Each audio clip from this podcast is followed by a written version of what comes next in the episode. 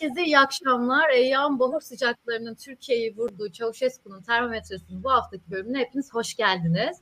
Bugün bizimle konuğumuz olarak gündemi yorumlamak üzere Berkesen hocamız da beraber olacak. İlk ilk her zamanki burada. Çetede bakınca her zamanki tanıdık isimleri görmek de çok keyifli bu arada. Gürhan Çiftçi, Buse Yaşar, Kardelen Devrim, Fatih Uçar, e, Muharrem Palas hoş geldiniz. Paraşüt sen de, sen de hoş geldin. Bugün yine gündemimiz çok yoğun. O yüzden ben hiç uzatmadan başlamak istiyorum.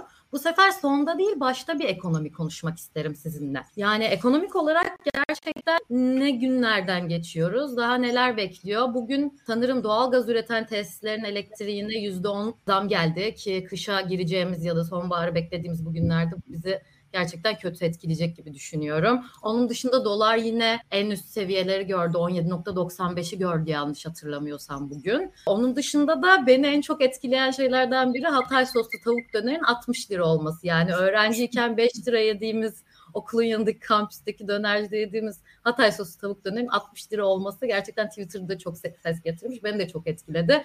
Ne diyelim bu ekonomiye? Nasıl başlayalım? Birazcık bunu konuşarak isterim. Berk, Berk hocam Size de bir hoş geldiniz diyerek yorumlarınızı alayım. Evet hoş bulduk. Ee, bizi dinleyenlere de iyi akşamlar e, diyerek başlamak istiyorum. Tabii iktisatçı olmadığım için ben ekonomi konusunda konuşurken hep biraz daha e, dikkatli yorumlar yapmaya çalışıyorum. E, çünkü artık geldiğimiz noktada yani modern ekonominin hiçbir kuralı bu iktidar tarafından takip edilmediği için ama bir şekilde bir taraftan çok yoğun ve büyüyen bir kriz var ama öte yandan bizim daha önceki dönemlerde gördüğümüz tarz bir anda patlayan bir krizle de karşı karşıya olmadığımız için böyle uzun bir zamana yayılan, bir türlü bitmeyen, ağırlaşan ama iktidar da yani hükümet de iktidarda kaldığı ve bu politikaları devam ettirdiği için yani şimdi geriye dönüp düşünüyorum Cumhuriyet tarihinde pek örneğini görmediğimiz bir krizden geçiyoruz. Yani mesela 70'li yıllarla benzerlik kuranlar var ama yani ben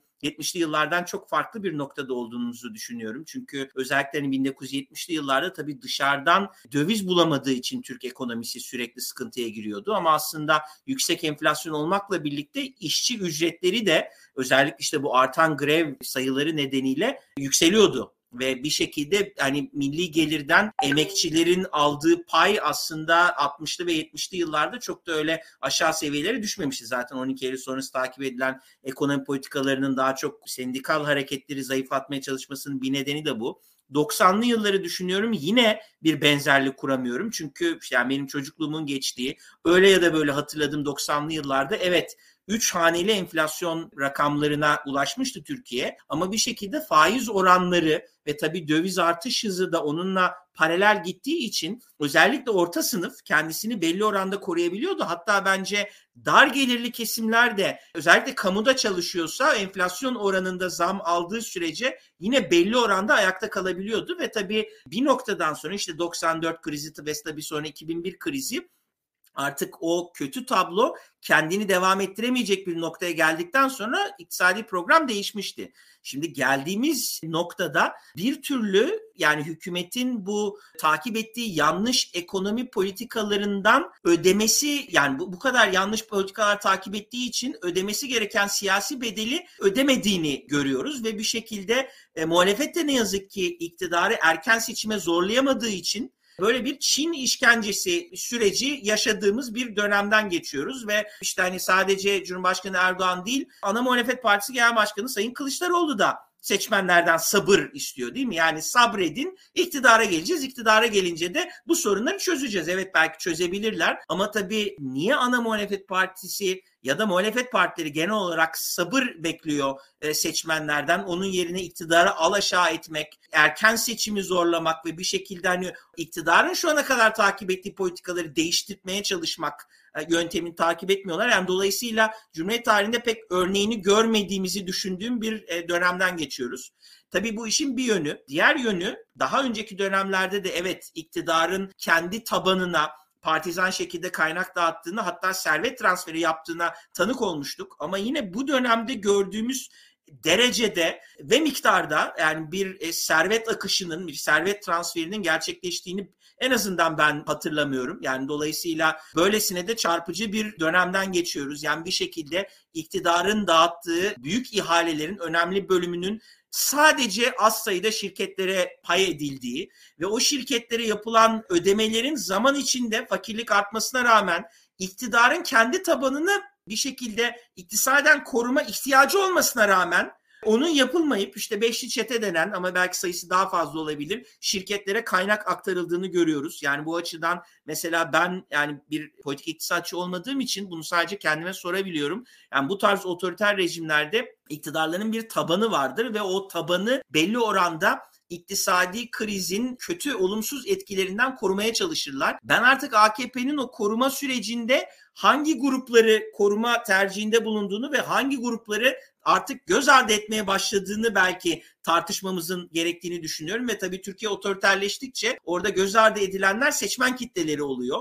Bu aslında muhalefete araya girme, iktidarın tabanını daraltma, kendi tabanını büyütme, yeni seçmenler kazanma fırsatı veriyor. Belli oranda işte iktidarın 2018'den başlayarak ağır ağır bir ağır bir süreçte de olsa oy kaybetmesinin belki biraz nedeni ya da temel nedeni biraz değil temel nedeni bu. Ama öte yandan ne yazık ki muhalefet partilerinin beklenen çıkışı da yapamadıklarını yani işte o iktidarı sallayamama hali aynı zamanda iktidar tabanını işte hani hala AKP'nin yüzde otuzlar seviyesinde kaldığı bir noktadayız. Hani o açıdan belki bunu da tartışmamız üstünde düşünmemiz gerekiyor. Belki tabii bunun içinde o iktidar tabanını oluşturan çok dar gelirli, e, şehirli fakir özellikle kesimlerin hala sosyal yardımlardan kendilerine en azından bir miktar ayakta kalmak için destek bulabildiğini düşünmemiz ve belki o konuya da e, biraz kafa yormamız gerekiyor. Son olarak çok uzatmadan hani bir bağlamak açısından ki ben burada iktidar muhalefet arasında ilginç bir e, dinamik olduğunu düşünüyorum. Yani bir taraftan bu kadar yanlış ekonomi politikaları takip edilirken ben hani Türkiye'de yani hiçbir zaman devletten bağımsız bir burjuvazi olduğunu düşünmedim. Ama öte yandan yani nasıl hepimizin ev bütçesi takip eden politikalar nedeniyle zarar görüyorsa aslında uzun süre iktidarı desteklemiş bazı şirketlerin de bu takip edilen politikadan çok kötü etkilendiğini düşünüyorum ve görüyorum en azından anekdotal olarak hani bu tarz örneklerle karşılaşıyoruz ve hala bu kesimlerin iktidarın politikasını etkileyememeleri, ses çıkaramamaları, ortaya çıkamamaları gerçekten bana çok çarpıcı geliyor. Yani kaybedecekleri şey evet çok fazla ama öte yandan sayı olarak artık yani iş dünyasını çok ciddi anlamda etkileyen olumsuz politikalar takip edildiği için en azından bir araya gelerek yani o kolektif bir şekilde hareket edememe problemini artık şu noktada aşmalarını ben beklerdim. O konuda açıkçası hayal kırıklığına uğradığımı yani söyleyebilirim rahatlıkla. Ama tabii biraz da bunun belki öteki yüzü demek ki muhalefet partileri yani sadece seçmenlerin geleneğine değil iş dünyasına da bu konuda daha fazla ses çıkarmak için onları cesaretlendirememiş ya da en azından iktidarın önümüzdeki dönemde gideceği mesajını verememiş ki işte cesaretlendirmeden kastım o. Birkaç ay önce işte Kemal Kılıçdaroğlu'nun TÜSİAD'a siz bu konularda niye sessiz kalıyorsunuz çağrısı. Yani tabii evet doğru bir çağrıydı ama demek ki TÜSİAD'ın bile korktuğu ve TÜSİAD'ın korkmasını engelleyecek siyasi koşulları muhalefetin yaratamadığı bir tabloyla da karşı karşıyayız ve o noktada işte muhalefet partilerinin yavaş yavaş ekonomik kadrolarını güçlendirip hem iş dünyasıyla hem de tabii özellikle Anadolu'daki seçmenlerle bağlarını kuvvetlendirerek artık bu iktidar gidiyor ve bu iktidar giderse bu sorunlar çözülecek mesajı vermeye başlamaları gerekiyor. Ben artık biraz işte CHP, İyi Parti ve tabii Altılı Masa'nın diğer partilerinin bunu ne oranda yapabildiklerini takip etmeye çalışıyorum. Belli oranda bence e, iyimser olabileceğimiz ama bir noktadan sonra da hala kötümserliğe bize sevk edebilecek bir tabloyla karşı karşıyayız ve tabii son olarak çok da uzattım lafı ama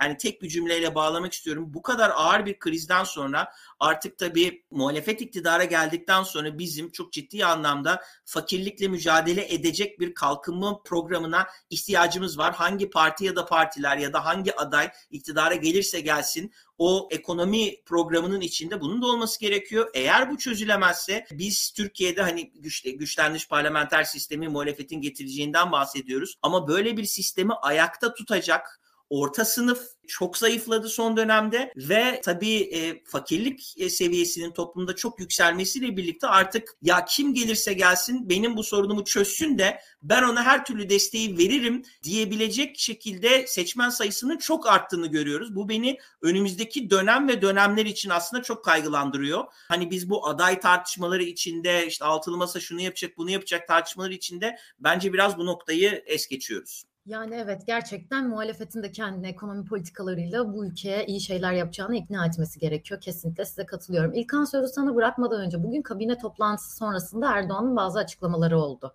Yine inşaat sektörüyle alakalı bir paket açıklayacaklarını söyledi. Çünkü inşaat sektöründe kendileri 130 farklı sektörü beslediğini düşünüyorlar ve ekonomiyi bunun düzelteceğini düşünüyorlar. Onun dışında kredi kartı borçlarıyla alakalı bir açıklama bekleniyordu ama o gelmedi.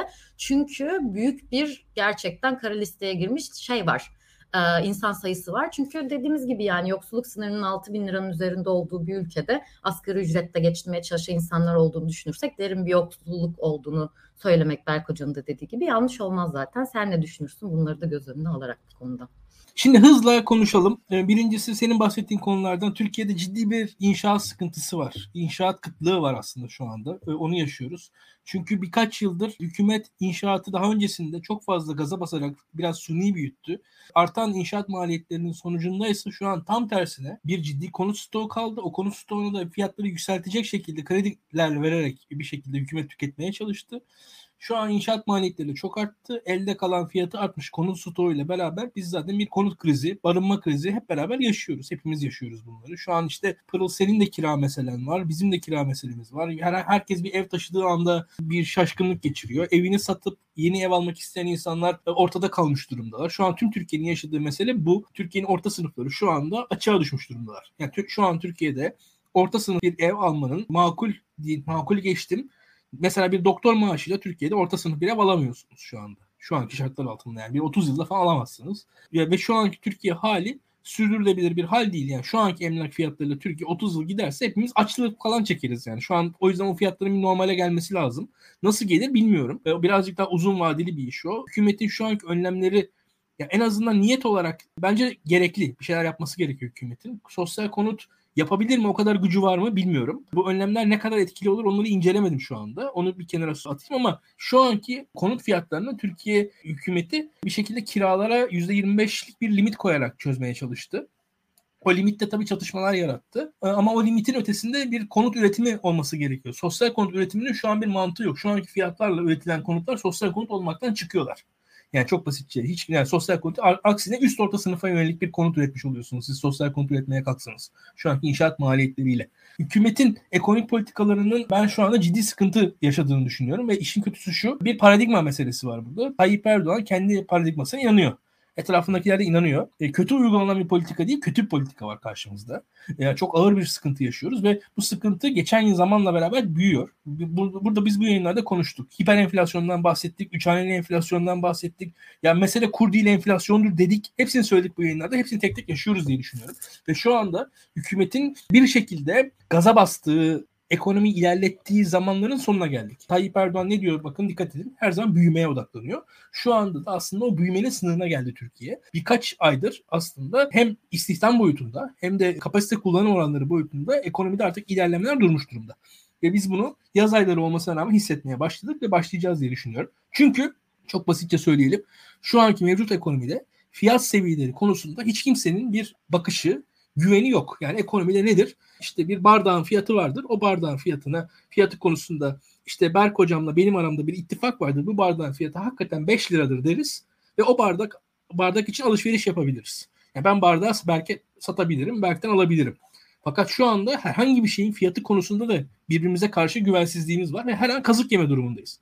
Yani şu anda zaten enflasyon ahlakını yaşadık diyorum. Yaşıyoruz. Şu anda Pırıl bahsettiğin tavuk dürümün yani tavuk dönerin kalitesi de şaibeli. 60 lira olmasına rağmen fiyatı konusunda. Yani şu an bir de öyle bir sıkıntı var. Enflasyon ahlakını yaşıyoruz. Yani 60 liraya ne yiyeceğini de o sos sos mu? Dürüm dürüm mü? Döner döner mi belli değil. Yani orada da bir şaibe var. Ciddi sıkıntılar içerisindeyiz.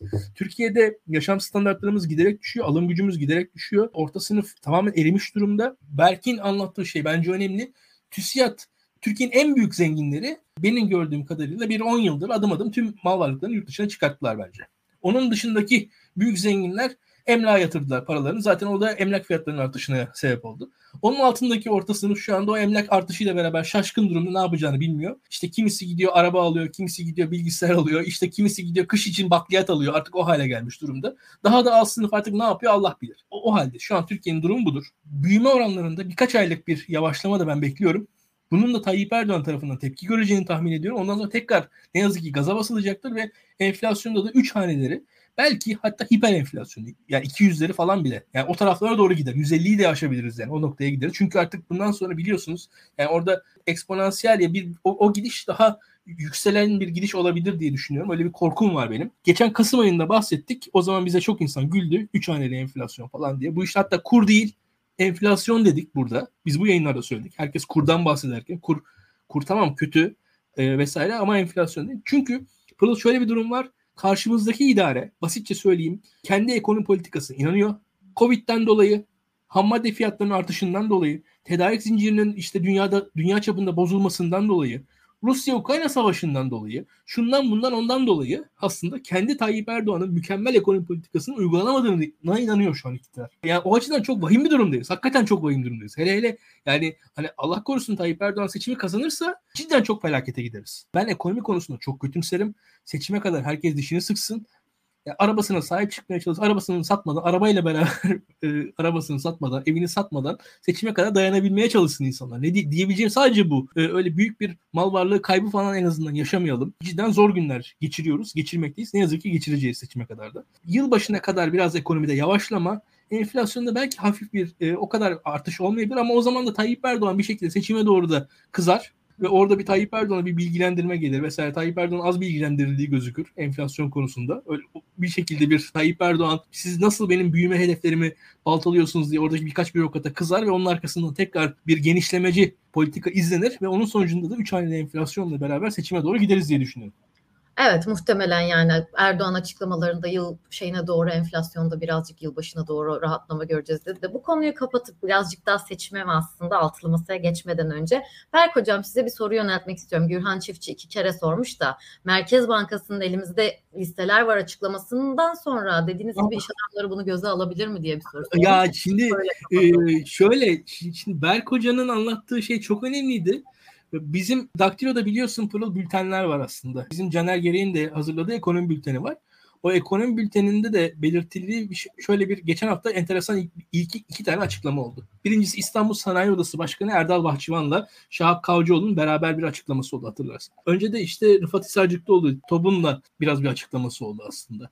Yani bir artık şeye, da, şeye dayandı yani bazıları söylemeye çalıştılar. Orada özellikle hükümet bu işi işin sorumluluğunu kredi alıp dolar alanlara çıkarttı açıkçası. Hükümet artık yani hiçbir şeyin sorumluluğunu almıyor.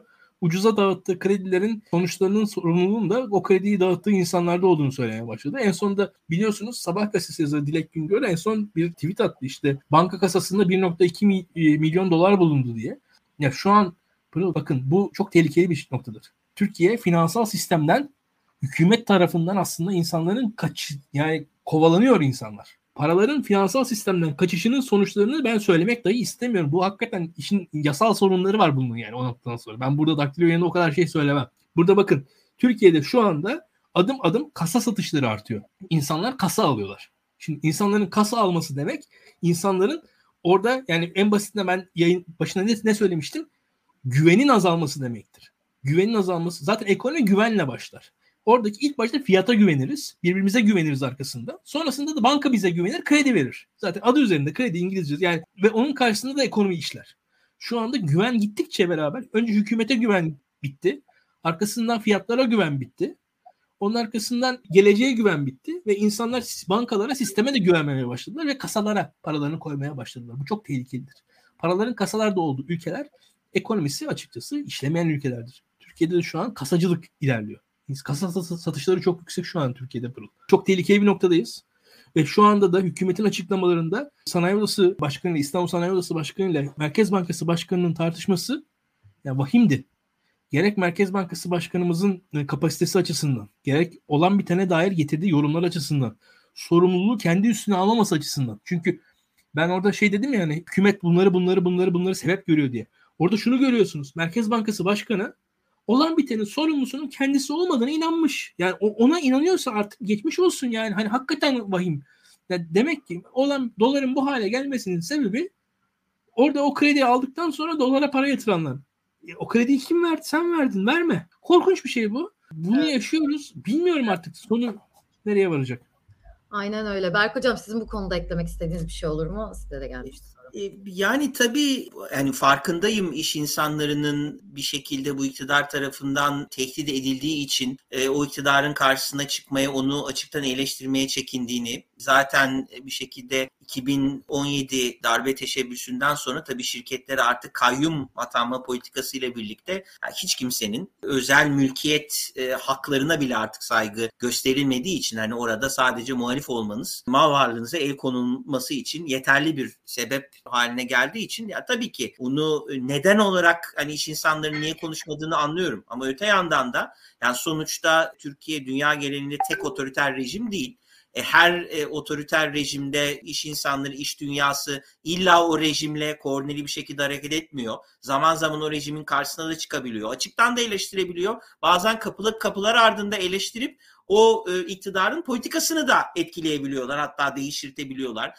Dolayısıyla önümüzde burada yani çok farklı modeller var. Yani ben e, Türkiye'de ki yani sonuçta Türkiye'deki iş dünyası yaptığı yani yatırımların miktarı, çalıştırdığı işçi sayısı, işte cirosunun miktarı falan olarak hani baktığımız zaman öyle o kadar küçük bir iş dünyasından da bahsetmiyoruz. Yani mesela Doğu Avrupa ülkelerine baktığımız zaman orada gerçekten birkaç tane oligarkın ekonominin önemli bölümünü kontrol ettiği ülkelerle karşılaşıyoruz. Ve mesela o ülkelerde iktidarın o oligarkları kontrol etmesi ya da zaman zaman tam tersinin gerçekleşmesi e, çok daha olası oluyor. Ama aslında Türkiye'de yani hani dolar fiyatlarının artmasıyla birlikte Ankara'da fayans satan bin dükkan 1500 dükkan etkileniyor. Yani hani çok küçük bir örnek. Yani Türkiye genelinde yüz binlerce esnaf top üyesi olan yine yüz binlerce şirket olduğu için aslında iş dünyasının bu örgütler aracılığıyla yani bu TOB olabilir, TÜSİAD olabilir, başka örgütler olabilir daha koordineli bir şekilde hareket edip yani örgütlü bir şekilde hareket edip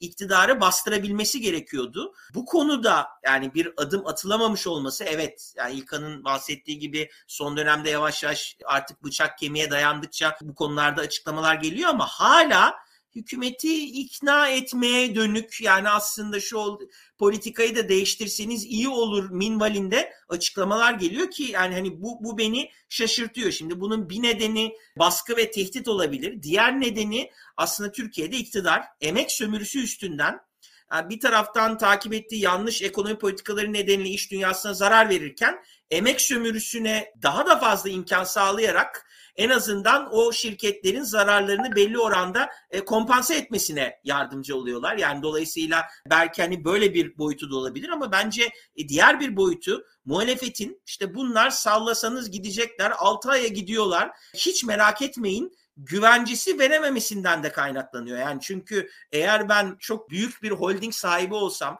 ve bu iktidarın takip ettiği politikalardan artık tedirgin olmaya başlayıp zarar ettiğimi ya da en azından edebileceğim kadar yüksek seviyede kar etmediğimi gören bir holding sahibi olsam o zaman bakacağım şey ya bunlar hakikaten 6 aya gidiyor mu gitmiyor mu? Eğer 6 aya gidebilecekleri bir ortam oluşmaya başlarsa muhalefet somut bir artık iktidar ortağı, iktidar alternatif olmaya başlamışsa o zaman işte o pazarlık ya da yani böyle bir iş dünyasıyla yaşanan rekabet sonrasında biraz daha e, o aktörlerin gücü artabilir. E, demek ki Türkiye'de bu da on yani bunu aslında anlamaya çalışıyorum. Yani takip etmeye ve anlamaya çalışıyorum. Bence çok farklı nedenleri var. Emek sömürüsünden tehdide, baskı politikalarına ve tabii işte muhalefetin daha tam anlamıyla güçlü bir alternatif yaratamamasına. Mesela Kemal Bey'in birkaç gün önce yaptığı bu ÖTV açıklaması çok ilginç geldi bana. Yani hani somut bir öneri olmanın ötesinde ki bence doğru bir öneri olmanın ötesinde bir de tabii yani insanlara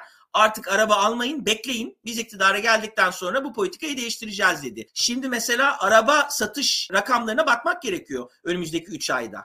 Yani eğer gerçekten Kemal Kılıçdaroğlu'nun ya da muhalefetin iktidara geleceğine seçmenler inanmaya başlamışsa rasyonel seçmenler gerçekten bekler. Yani çünkü artık seçime onay kaldı. Ben muhalefetin eğer iktidara geleceğine e, dönük beklentim çok yüksek seviyelere ulaşmışsa ve o gelen iktidarda da başı ya o iktidarın başında Kemal Kılıçdaroğlu'nun olup o politikayı takip edeceğine dönük güvenim de yüksek seviyedeyse o zaman gerçekten araba almam. Çünkü onay beklerim ve araba fiyatları çok ucuzlayacak. Acaba araba satışları nasıl değişir? Yani şimdi muhalefetin inandırıcı olmasının artmasıyla birlikte rasyonel ekonomik aktörlerin de attığı adımlar farklılaşacak. Bunun içinde seçmenler de var, iş dünyası da var. Yani kesinlikle haklısınız. Buradan şey yapmışken birazcık da sizi de top atmışken altılı masaya dönelim istiyorum. Ama bunu anketler bazında bir başlayalım istedim. Bugün bir Metropol'ün anketini gördüm. İlginç bir sürü done vardı yani. Erdoğan'ın her aday karşısında muhalefete çıkarabileceği her aday karşısında ikinci turda kaybedeceğini söylemelerinin yanında ilk defa ben bir metropol anketinde paylaşılan SS'de Babacan'ın da isminin geçtiğini ve %44,5'luk gibi bir oy oranı olduğunu ikinci turda gördüm. Kemal Kılıçdaroğlu'nun %45,4 olduğunu, %42,7'ye karşı Erdoğan'a karşı kazandığını söylüyorlar. Bu anketleri nasıl yorumlarız? Altılı Masa'nın herhangi bir adayı açıklanacak mı? Bunlar olurken de Engin Altay gönülden geçen değil dümdüz adayımız Kılıçdaroğlu gibi açıklamalar yapıyor ama Altılı Masa'dan herhangi bir ses çıkmıyor. Bunun hakkında ne deriz?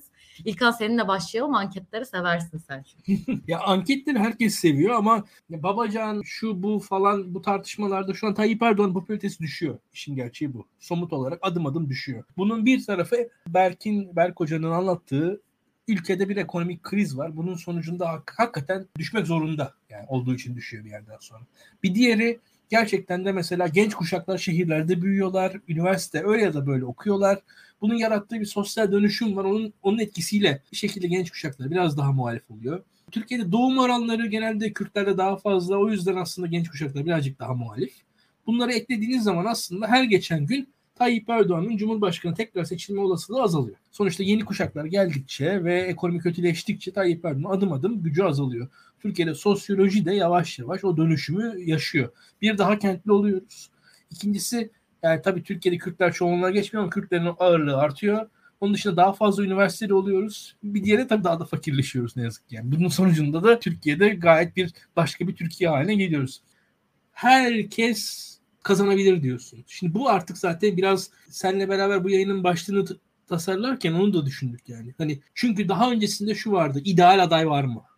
meselesi vardı. Burada ne yazık ki kamuoyunda bir tartışma bence muhalefet, muhalif cenah bence hata yaptı. İdeal adayı sadece kişi üzerinden tartıştı ve bence çok önemli olan parlamentoyu, parlamento çoğunluğunu, 360 milletvekilini, 400 milletvekilini, parlamentoda mesela bir HDP gerçeği olacağını, o HDP ittifakı maliyetleri olacağını düşünmeden ya Cumhurbaşkanlığını alırsak yeter. Bakışı muhalefetin geneline hakim olduğu için bence parlamentoyu muhalefet total olarak bizler dahil parlamentoyu az tartıştığımız için sadece isim tartıştık. Ali, Veli, Hasan, Hüseyin. Burada hiç kimsenin ben öyle Ali, Veli, Hasan, Hüseyin derdinde olduğunu düşünmüyorum. Ama şunu gördük. Tek bir insana odaklandığımız için aslında tartışmamız sığ oldu. Orada o da tartışmanın bence kalitesini düşürdü. Şu noktada da orada ciddi bir şey kaybı, istim kaybı, bir şekilde bir motivasyon kaybı yaşadık. Kalitesiz bir tartışma yaşadık diye düşünüyorum. Yani orada hakikaten parlamentoyu düşünmemiz gerekiyordu. Çünkü hala bence muhalefet mesela yarın kurulacak bir parlamentoda HDP ile nasıl işbirliği yapacak? Onu düşünmüyor çünkü diyelim ki HDP artı muhalefetin 320 vekili var. Demek oluyor ki bu her meclis oylamasında HDP'ye ihtiyaç duyulacak. E, HDP'nin isteyeceği her şeyi hesap edebiliyor musunuz siz? Ne kadarını verebilirsiniz, ne kadarını veremezsiniz, nerede anlaşırsınız, nerede anlaşamazsınız? Muhalefetin bu tartışmalara Tayyip Erdoğan'ın seçim yenilgisi sonrasında Adalet ve Kalkınma Partisi ve MHP bloğunun tam anlamıyla dağılacağı, yerle eksan olacağı, un ufak olacağı kabulleriyle girdiğini düşünüyorum. Bu, bu zaten tüm muhalif cenahın bence hatasıydı. Bu da muhalif cenha bence bir en azından stratejik olarak bir zeka kaybı yarattı diye düşünüyorum. Yani orada bir biraz bir ezber var. O ezber hatalı bir ezber. Çünkü ben hep söylüyorum Tayyip Erdoğan'ın bulunduğu siyasal gelenek bundan önce 1994'ten beri kazanarak geldi. İki defa yenildi. 1999 seçimlerinde yenildi. 2015 Haziran seçimlerinde yenildi. Ama iki yenilgi sonrasında da güçlü birer hükümetin birinde kuruldu başarısız bir hükümet oldu. Ecevit, DSP, MHP ana hükümeti. İkincisi de hiçbir hükümet kurulamadı.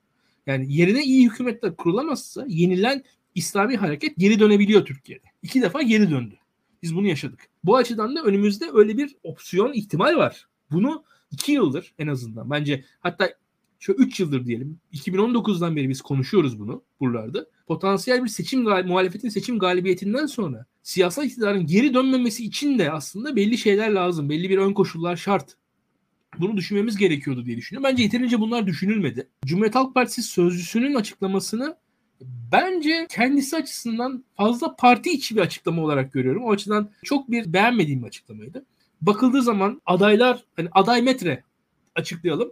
Kılıçdaroğlu'nun adaylığı en potansiyeli yüksek adaydı. Zaten hemen hemen belli belirlenmiş durumda. Cumhuriyet Halk Partisi yöneticisi birisinin Kılıçdaroğlu aday diye insanların üzerine üzerine bağırmasının çok da bir faydası da yok Kılıçdaroğlu'na onu söyleyeyim. Aksine Cumhuriyet Halk Partisi yöneticisinin zaten galip gelmiş bir takımın basın sözcüsü edasıyla çıkıp İyi Parti'ye sevgilerini, saygılarını, HDP'ye sevgilerini, saygılarını, Edirne'ye sevgilerini, saygılarını, Demirtaş'a sevgilerini, saygılarını iletmesini, Türkiye'deki işte muhafazakarlara, demokratlara falan yani böyle bir açıklama yapmasının daha onun açısından hayır hah olacağını düşünüyorum.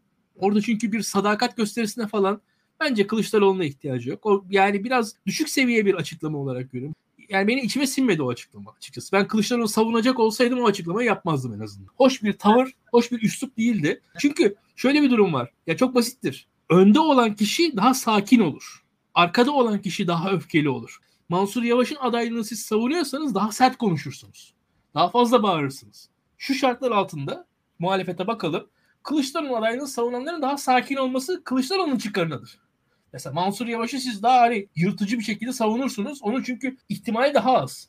Yani o zaman bir mantığı vardır onun. Yani e, savunduklarına da hizmet etmeyen bir açıklama diye düşünüyorum kısacası. Evet şimdi bu altılı masanın adaysızlığını ve altılı masanın esas bir araya gelme amacı parlamenter sisteme geçiş önerisini sunmakta. Ama hala bir parlamenter sisteme geçiş önerisi de dinlemiş değiliz. Yani Yavuz Ağrıoğlu'nun, İdris Şahin'in çeşitli programlarındaki yayınlarını dinledim geçtiğimiz hafta. Var tabii ki sunacağız diyorlar elimizde 50-60 sayfalık bir geçiş önerisi var diye ama henüz hala bize sunulmuş bir şey yok hocam. Aday da belli değil. Parlamenter sistem önerisi yok. Altılı masa ne yapıyor, nereye gidiyor?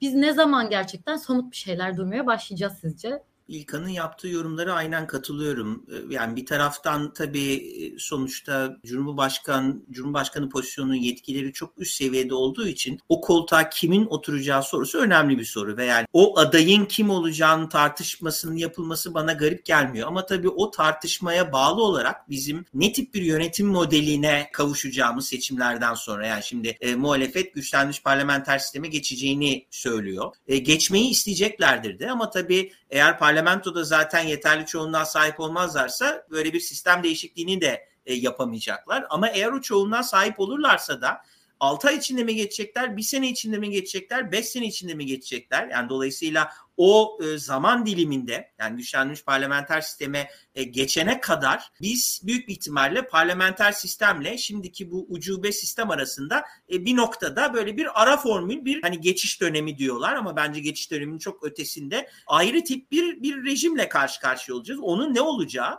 ve tabii onunla birlikte kabinenin kimlerden oluşacağı. Yani burada aslında birbiriyle etkileşim içinde olan birbirinin cevabını etkileyecek ama belli oranda birbirinden farklı 3 hatta belki 4 soruyla karşı karşıyayız. Ve tabii hangi adayı tercih ederseniz öteki sorulara vereceğiniz cevap da bir şekilde etkilenmiş oluyor. Dolayısıyla ben hala en önemli sorunun adayın kim olacağı olduğunu düşünüyorum. Ama kesinlikle İlkan'ın söylediği gibi diğer konularında tartışılması gerekiyordu. Benim gördüğüm kadarıyla altılı masa aday tartışmasını ötelediği gibi diğer konuları da öteliyor. Tabii burada bence bunun temel nedeni ki ben burada biraz dikkatli bir yorum yapmak istiyorum. Çünkü altılı masa formülüne karşı değilim bu tarz otoriter rejimleri değiştirmek için muhalefet partilerinin bir araya gelmesi gerekiyor. Ama bence altılı masa yapısı çok erken ortaya çıktı. Yani altı parti güçlenmiş parlamenter sisteme geçiş mutabakatını imzaladıktan sonra illa hemen bu altılı masa gibi hareket etmek zorunda değillerdi. Çünkü burada yani bir taraftan Cumhuriyet'in kurucu partisi, ana muhalefet partisi işte oy oranı yüzde 25 ile 30 arasında gidip gelen bir parti var. Ciddi bir yükseliş trendinde olan ve en azından oylarının yüzde 15 olduğunu düşündüğümüz bir sağda bir yer alan bir parti var. Bir de 4 tane son derece küçük parti var. Ama 3 puan alıyor ama 2 puan alıyor ama 0.5 puan alıyor. Şimdi oy tabanları bu kadar farklı olan partilerin kendi varlıklarını devam ettirmek ve kendi kadrolarına imkan sunmak için bu söylediğim soruların her birine kendi yani durdukları nokta dolayısıyla farklı cevaplar verecekler. Ve dolayısıyla ortada her kafadan bir ses çıkıyor.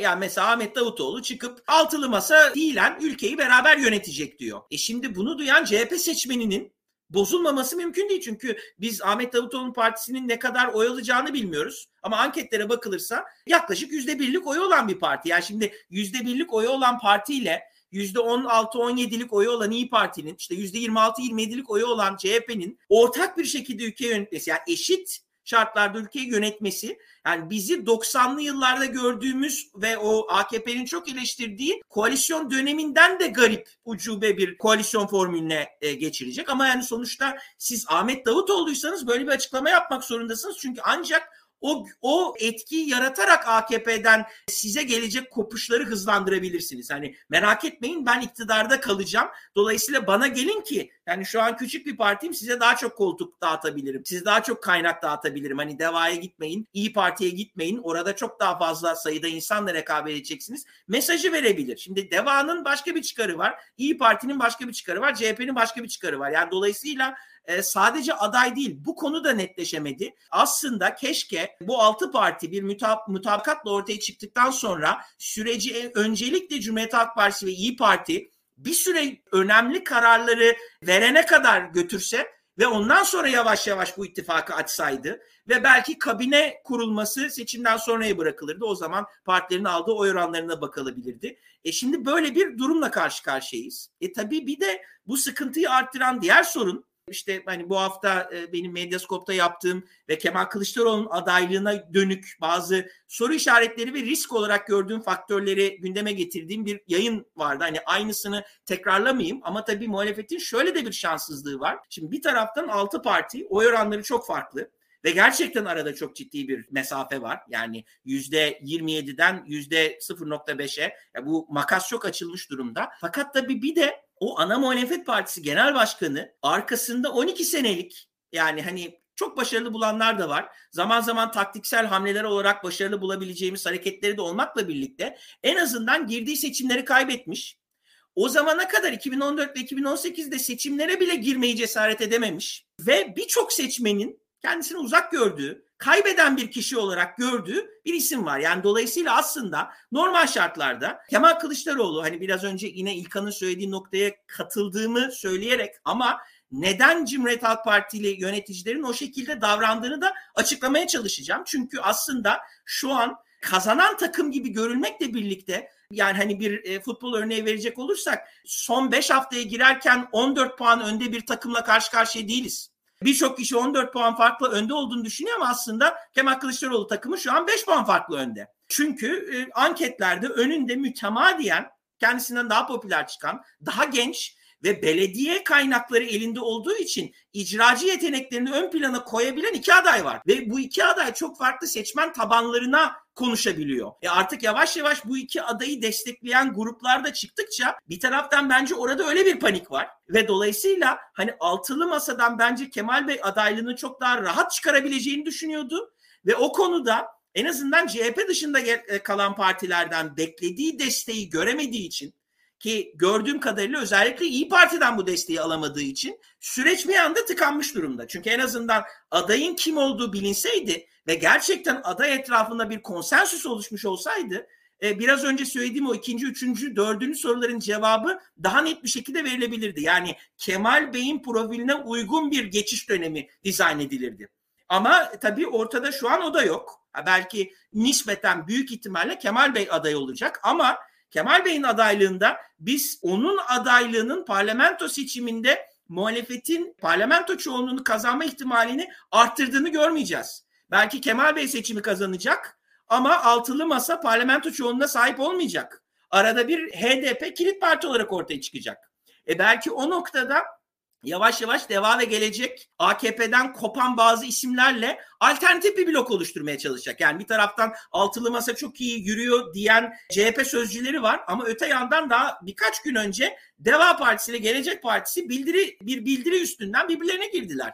Bu partilerin oy oranı küçük olduğu için ve kamuoyu aslında yaptıkları tartışmaları çok da takip etmediği için o kriz büyümedi ama aslında son derece büyük krizdi. Yani Deva Partisi'nin genel başkanı ile Gelecek Partisi'nin genel başkanı atıştılar kamuoyu önünde. Ve yani o haberleri okuyana yani şimdi altı masanın iki tane üyesi birbirlerine girdi. hani abiyane tabirle. Şimdi bu tarz gelişmeler de olduğu için ben Kemal Bey'in iddia edildiği kadar rahat olduğunu düşünmüyorum. Zaten o rahatsızlık hali nedeniyle e, şu an CHP genel merkezi üçlü bir strateji takip ediyor. Bir taraftan parti içinde çeşitli yöntemler kullanılarak alternatif aday adayların yani ya önü kesiliyor ya da ikna edilmeye çalışılıyor.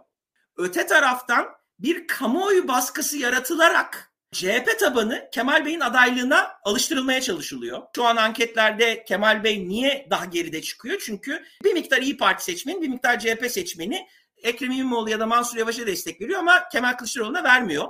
O farkın kapanması isteniyor ve sonrasında da işte bu tarz açıklamalarla birlikte özellikle İyi Parti'ye bir aday empoze edilecek. Yani böyle bir üçlü strateji yürütülüyor ve aslında İlkan'ın söylediğine aynen katılıyorum. Yani ben bu tarz açıklamaları gördüğüm zaman aslında Kemal Kılıçdaroğlu cephesinin çok da rahat olmadığını hissediyorum.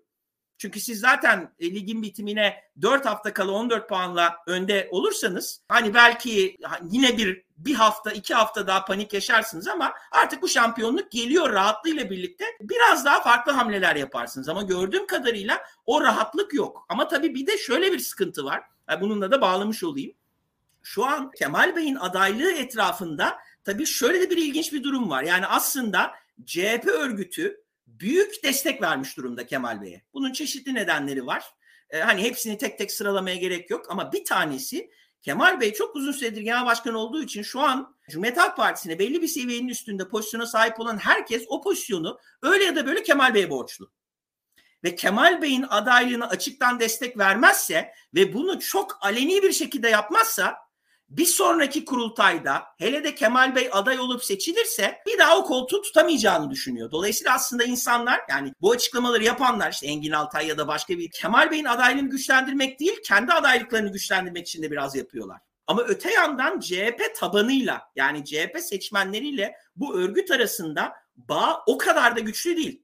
E, yani çünkü hani bu anketler sadece metropol değil. Yani benim şu ana kadar gördüğüm hangi anket şirketi varsa oy oranlarını farklı teslim etmekle birlikte sıralama değişmiyor. Bir numara Mansur Yavaş, iki numara Ekrem İmamoğlu. Birçok ankette aslında üç numara Meral Akşener ve Kemal Kılıçdaroğlu dört numara. E, bazı anketlerde özellikle de CHP yakın anket şirketlerinde Kemal Kılıçdaroğlu üç numaraya geçiyor. Şimdi bir taraftan da böyle bir tablo var. Dolayısıyla tartışmayı hızlı bir şekilde bitirip bir oldu bitti üstünden bir adaylık mücadelesi yapıyor. Bunu da herkes görüyor. Şimdi dolayısıyla hem yani Kemal Kılıçdaroğlu'nun adaylığı aslında hem parti içinde örgüte merak etmeyin hiçbir şey değişmeyecek. İlk defa iktidara geliyoruz. Bir dolu koltuk var dağıtılacak. Bir dolu etkiniz artacak ve yukarı çıkacaksınız. Dolayısıyla hani tadımız kaçmasın. Ne gereği var? Bir de tabii şu noktada herhangi bir eleştiri yapan insanların bu örgüt de tabii karşısına çıkıyor çok sert bir şekilde. Dolayısıyla kimse bu bu bu riski almak istemiyor ama öte yandan muhafazakar partilere de şu mesaj veriliyor.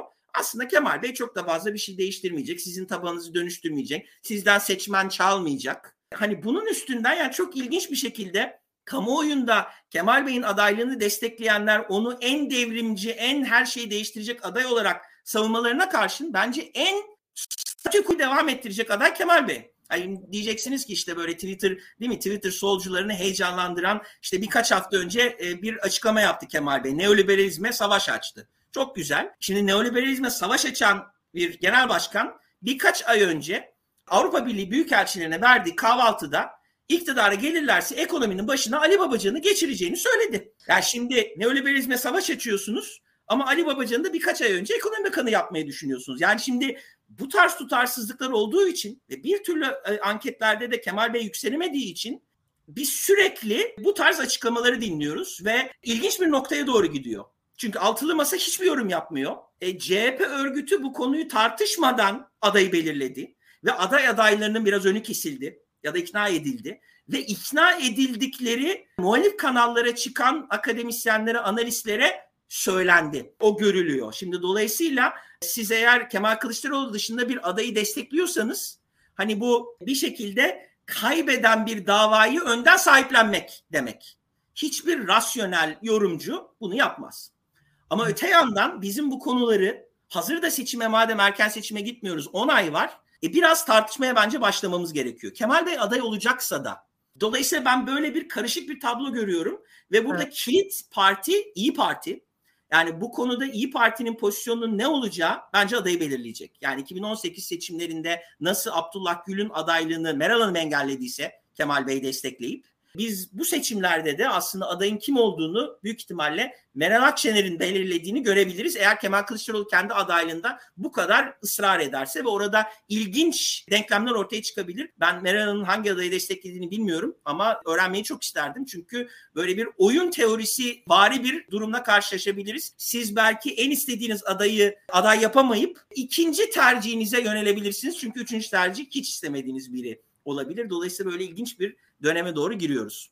Yani evet şey yaptığınız gibi birazcık da şey yapmak gerekirse İlkan sana da bu konu hakkında bayağı bir şey konuştuk şey vermek istiyorum ama şurada 14 Mayıs'ta ilk tur seçimlerin yapılacağı söyleniyor. Neredeyse 9 ay kaldı seçime. Biz hala herhangi bir aday duymuş değiliz. Ama şöyle bir şey de gözlemliyorum birazcık daha Twitter dünyasında. Ya Ekrem İmamoğlu'nun geçen hafta İsmail Saymaz'ın yazdığı Ekrem İmamoğlu'yla Kemal Kılıçdaroğlu'nun oteldeki muhabbeti üzerinden bir vazgeçmişliği aslında onu lider olarak gördüğü söylense de hala Twitter'da belli başlı hesapların şeylerin İmamoğlu'nun adaylığını bir şekilde desteklediğini ya da İmamoğlu'nun aday olması için hala uğraştığını görebiliyoruz. Bir de benim son zamanlarda bir iki, iki üç gündür gördüğüm şey Mansur Yavaş'ın adaylığına karşı bir kara propaganda başladı şeyde de. Yani evet Yavaş çok iyi olabilir ama herhangi bir adaylığını açıkladıktan sonra HDP'den ve Kürt seçmenden oy alamaz Mansur Yavaş hiç kimse düşünmesin gibi. Hala sanırım muhalefet içinde de bu adaylar Evet geri çekilmeleri söylendi ama ben kendilerini geri çekilmiş hissediyorlar mı emin değilim. İlkan sen ne düşünüyorsun bu konuda? Herkes hele hele siyasetçiler egolara sahiptir. Siyasetçiler bizden daha da büyük egolara sahip. Bu insanların hepsinin tabii ki hayalleri vardır. Ee, Cumhurbaşkanı olmak isterler. Bu anormalde değildir. Tüm siyasi partilerde bu bugün yayına yetişemeyecek muhtemelen ama bizim Bilgehan'ın sözünü hatırlayalım. Hayır kurumu değiller. Hiçbir siyasi parti hayır kurumu değil. İyi Parti hayır kurumu değil. Cumhuriyet Halk Partisi hayır kurumu değil. Ancak tam da Berk Hoca'nın anlattığı, Berk'in anlattığı gibi de olacağını düşünmüyorum açıkçası. Yani orada Kılıçdaroğlu'nun elinin ben daha kuvvetli olduğunu düşünüyorum. Çünkü bir HDP faktörü de var. HDP faktörünü işin içine koyunca Cumhuriyet Halk Partisi'ne rağmen bir şey yapılması kolay değil. Çünkü Cumhuriyet Halk Partisi ve Kemal Kılıçdaroğlu 5 e, yıl öncesinin Cumhuriyet Halk Partisi ve 5 yıl öncesinin Kemal Kılıçdaroğlu değiller. Şu anda kullandıkları ve hükmettikleri maddi güç, medya gücü 5 yıl öncesine göre bence fazla. Yani muhalif medya 5 yıl öncesine göre büyüdü. Muhalif belediyeler büyüdü. Oradaki örgüt büyüdü Cumhuriyet Halk Partisi'nin. Şimdi mitingler yapılıyor vesaire. Yani orada bir oradaki biriken enerji biraz fazla. Yani orada ona karşı durmak kolay değil. Burada İyi Parti ne yapabilir? İyi Parti'nin İyi Parti bu aslında sürece bir mekanizma, bir üslup, bir kurallar silsilesi ekleyebilir diye düşünüyorum. Bu bu sistemi baştan aşağı yıkacak bir hareketin İyi Parti'den gelmesi kolay değil. Çünkü İyi Parti öyle ya da böyle sonuçta varlığını Tayyip Erdoğan'a muhalefeti, muhalefete borçlu. Devlet Bahçeli'nin tavır değiştirmesi üzerine Meral Akşener'in Milliyetçi Hareket Partisi'nden ayrı, ayrılış hikayesidir o. Bütün bunların ötesinde ya ben orada İyi Parti'nin o kadar elinin çok güçlü olduğunu düşünmüyorum ama tabii ki gücü var. İyi Parti süreci yönetebilir. Süreçte seçici, süreçte yönlendirici, sürecin en azından mekanizmaların adını koyucu, sınırlarını ortaya koyucu parti olabilir diye düşünüyorum. Yoksa şimdi Cumhuriyet Halk Partisi'nin bir oyu var. Cumhuriyet Halk Partisi oyunun dışında bir HDP oyu var. Buradaki bir, bu birikime karşı İyi Parti'nin tek başına bir tavır almasının çok rasyonel olacağını göremiyorum. Orada bir hele hele medya gücünün de daha ziyade İyi Parti'den ziyade CHP'de olduğunu düşünürsek, bunun o medyanın finansmanının CHP üzerinden gittiğini düşünürsek yani ben bu dengelerde İyi Parti'nin o kadar rahat olacağını düşünmüyorum açıkçası. Cumhuriyet Halk Partisi'de bir belli bir güç var. Ha ne olabilir? Yani İyi Parti aslında baştan sistemi mesela şey diye kurabilirdi. Amacımız yüzde 51 değil yüzde 60 paradigmasını 2-3 yıl boyunca aslında sürdürebilseydi yani yüzde 60'ı biz bulacağız. Muhalefetin amacı yüzde 60 olmalıdır. Rı konuşsaydı bu sistemin olması için aslında %60'a muhalefetin e, hedeflemesi lazımdı. O zaman aslında Kılıçdaroğlu daha tartışılır bir noktada olurdu diye düşünüyorum. Ha, şu anda e, şu açıdan e, bir ihtimal var mı? Var. Tayyip Erdoğan oyu cidden düşüyor. Ve bu da ister istemez heveslileri daha motive edecektir. O da bir kaos ortaya çıkacak diye düşünüyorum bunun sonucunda. Ha, bunun sonucundaki o belirsizlikten Kılıçdaroğlu alt edecek kadar bir enerji birikebilir mi? Şu aşamada zor. O zaman şöyle bir şey olsaydı olurdu. Yani yüzde 60'ı hedefleyen bir çıkış gerçekten olsa olurdu.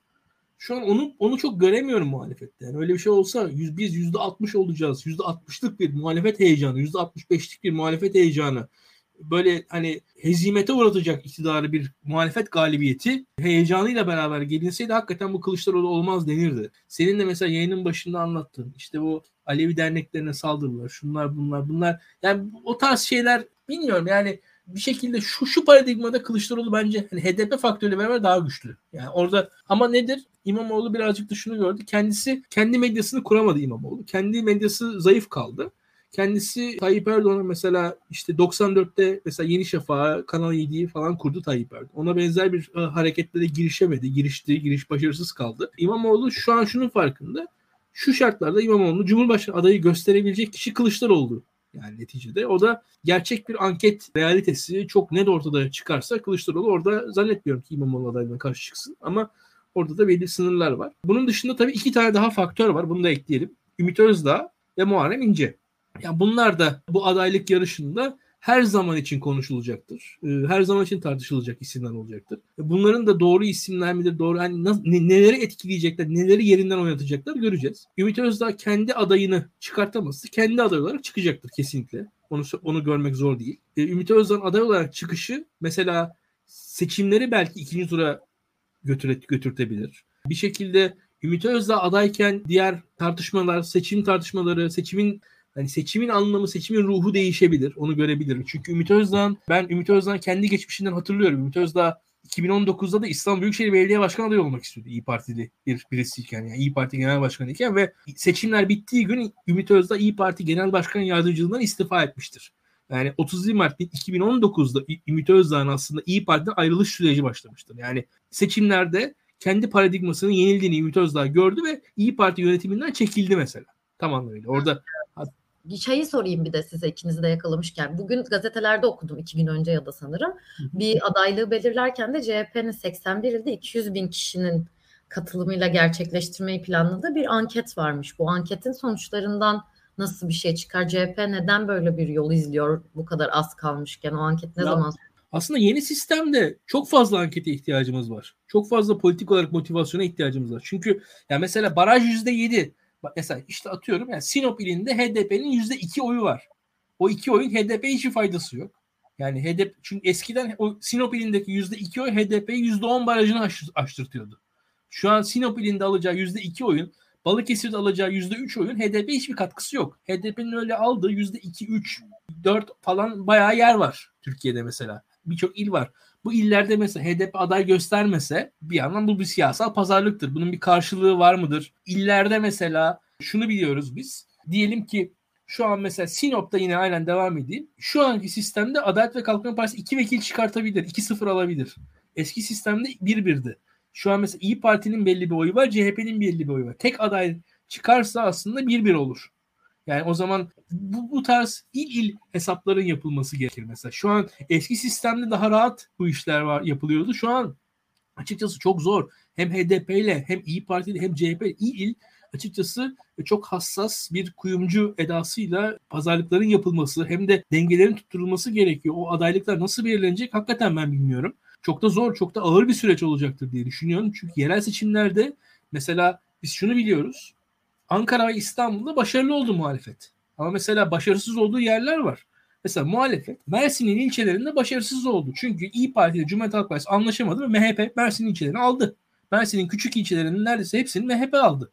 Ve diyelim Mersin'in bir de Akdeniz ilçesi vardı mesela. Orada CHP ile HDP birbirine girdi. Adalet ve Kalkınma Partisi kazandı. Hatta en son Balıkesir. Aynen Balıkesir kesin Balıkesir Berk Balıkesir Cumhurbaşkanlığı referandumunda yüzde 54,5 hayır vermiş bir ildi. Yüzde 54,5 hayır vermiş bir ili yani yüzde 54,5 Tayyip Erdoğan'ın sistemine karşı çıkmış bir ili muhalefet kaybetmeyi başardı. Ya bu baya bir beceriksizlik bakarsan yani. Yüzde 54,5 ya bir şekilde muhalif oy vermiş, alış, oy verme alışkanlığı olan bir ilde seçim kaybede, kaybede, kaybedilebildi. Yani orada yüzde altı yedi harcandı. Yani böyle iller var. Böyle çok il var. Muğla'da öyle ilçeler var bakılırsa. Antalya'nın kimi ilçelerinde öyle. Böyle özellikle hem İyi Parti'nin hem Cumhuriyet Halk Partisi'nin güçlü olduğu birçok yerde doğru ittifak yapılamadı. Niğde'de mesela aslında Cumhuriyet Halk Partisi aday göstermese Niğde'yi İyi Parti alabilirdi. öyle iller var. Öyle özellikle hem Cumhuriyet Halk Partisi hem İyi Parti'nin güçlü olduğu birçok ilde yerelde seçim hani adaylık sisteminde başarısızlık yaşandı. Bunlar tabii çok örnekler var. Ve milletvekilliğinde bunlar net ortaya çıkar. Özellikle kritik iller var. Elazığ gibi vesaire Urfa gibi bu illerde adaylıklar nasıl belirlenecek? Çok zor işler var burada ve, ve de işin şu kısmı da var.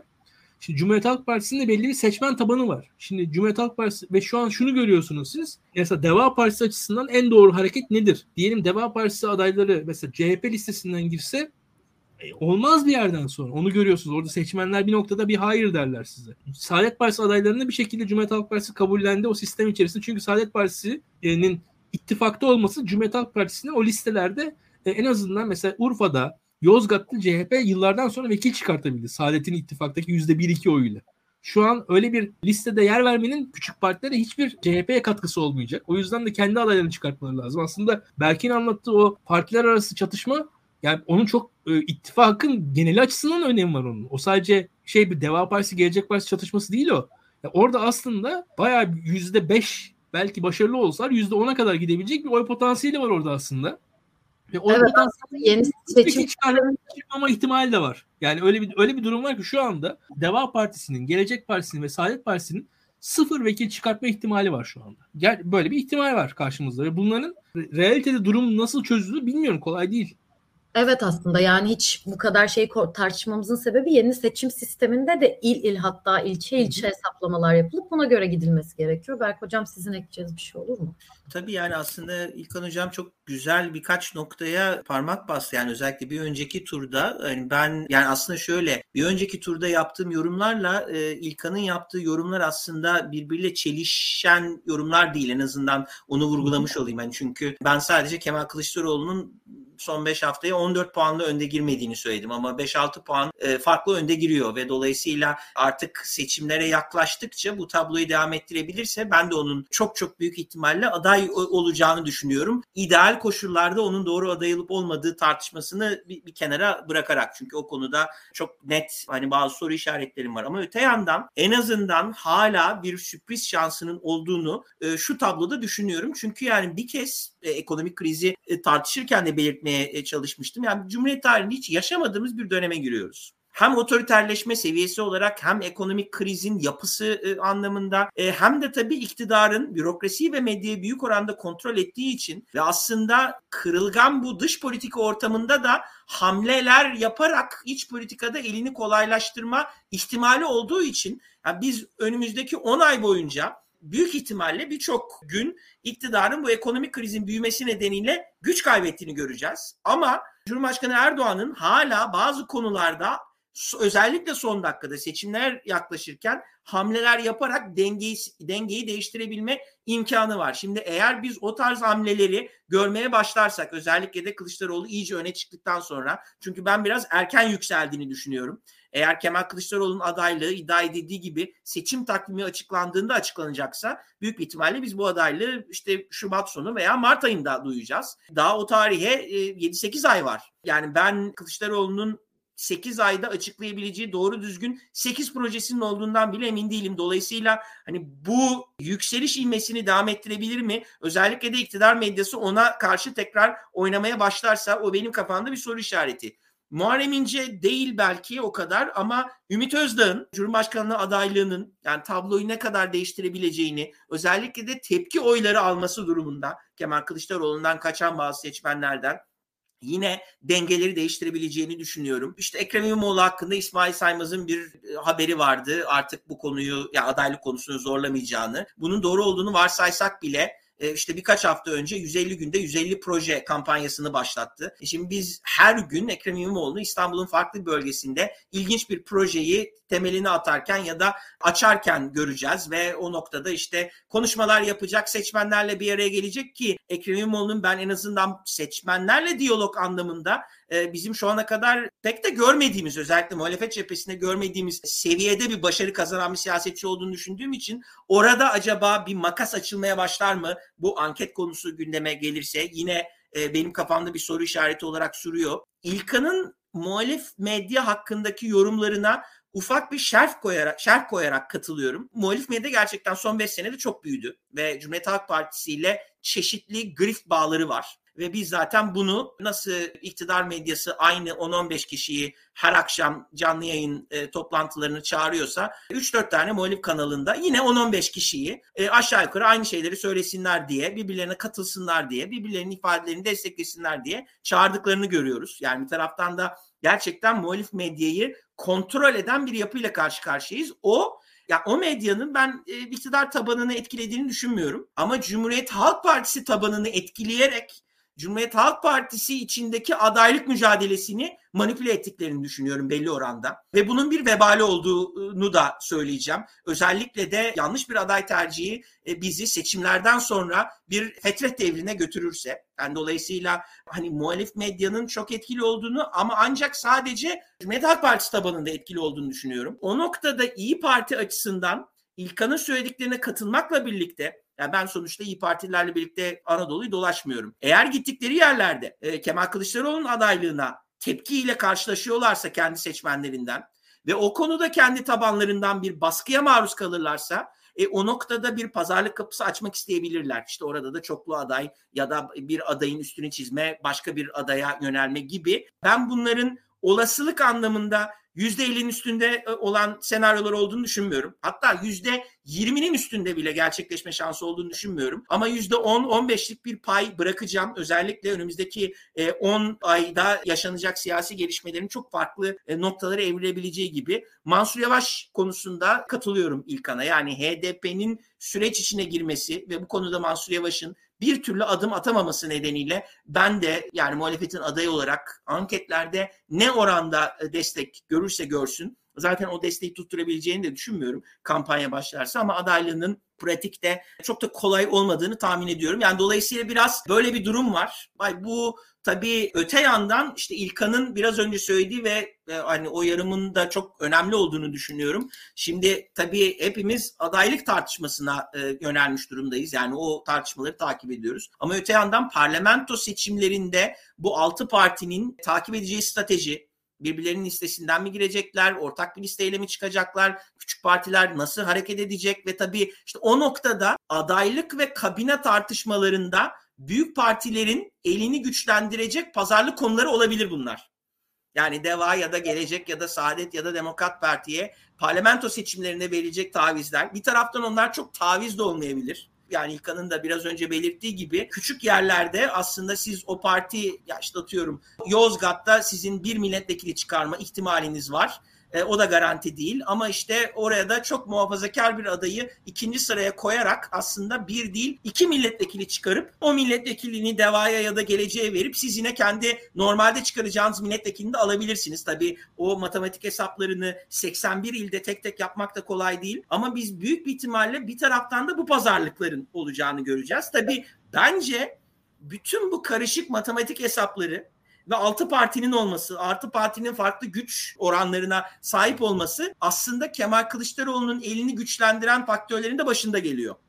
Çünkü işte bunlar tam vizyoner olmayan, seçmenleri dönüştüremeyen, değil mi? Yani partisinin oyunu %20'den alıp getirip getirip işte 2018'de %22'ye koyan, 2019 yerel seçimlerinde bile %23-24 seviyesinde tutan bir genel başkanın ama öte yandan çok iyi bir bürokrat olan, bürokratik bir kurumu nasıl yöneteceğini çok iyi bilen ve zaten devleti tanımadan bence asıl kastedilmesi gereken şey bu. Bir bürokratik aygıtın nasıl yönetileceğini çok iyi biliyor Kemal Bey. İşte o ona bu tarz noktalarda hamle yapabilme imkanı sağladı ve tam da işte karizmatik, dönüştürücü bir lider olmaması, iyi bir hatip olmaması kimseyi ürkütmediği için ona yine bu hesapları yapıp çeşitli noktalarda taviz verip asıl istediği hedefe yönelme açısından önünü açtı. Tabii bu kadar yani bu yani bu tarz makyavellist anlaşmalar bizi çok başarılı bir sistem dönüşümüne götürür mü seçimlerden sonra? Adalet ve Kalkınma Partisi en azından e, Cumhurbaşkanlığını kaybederse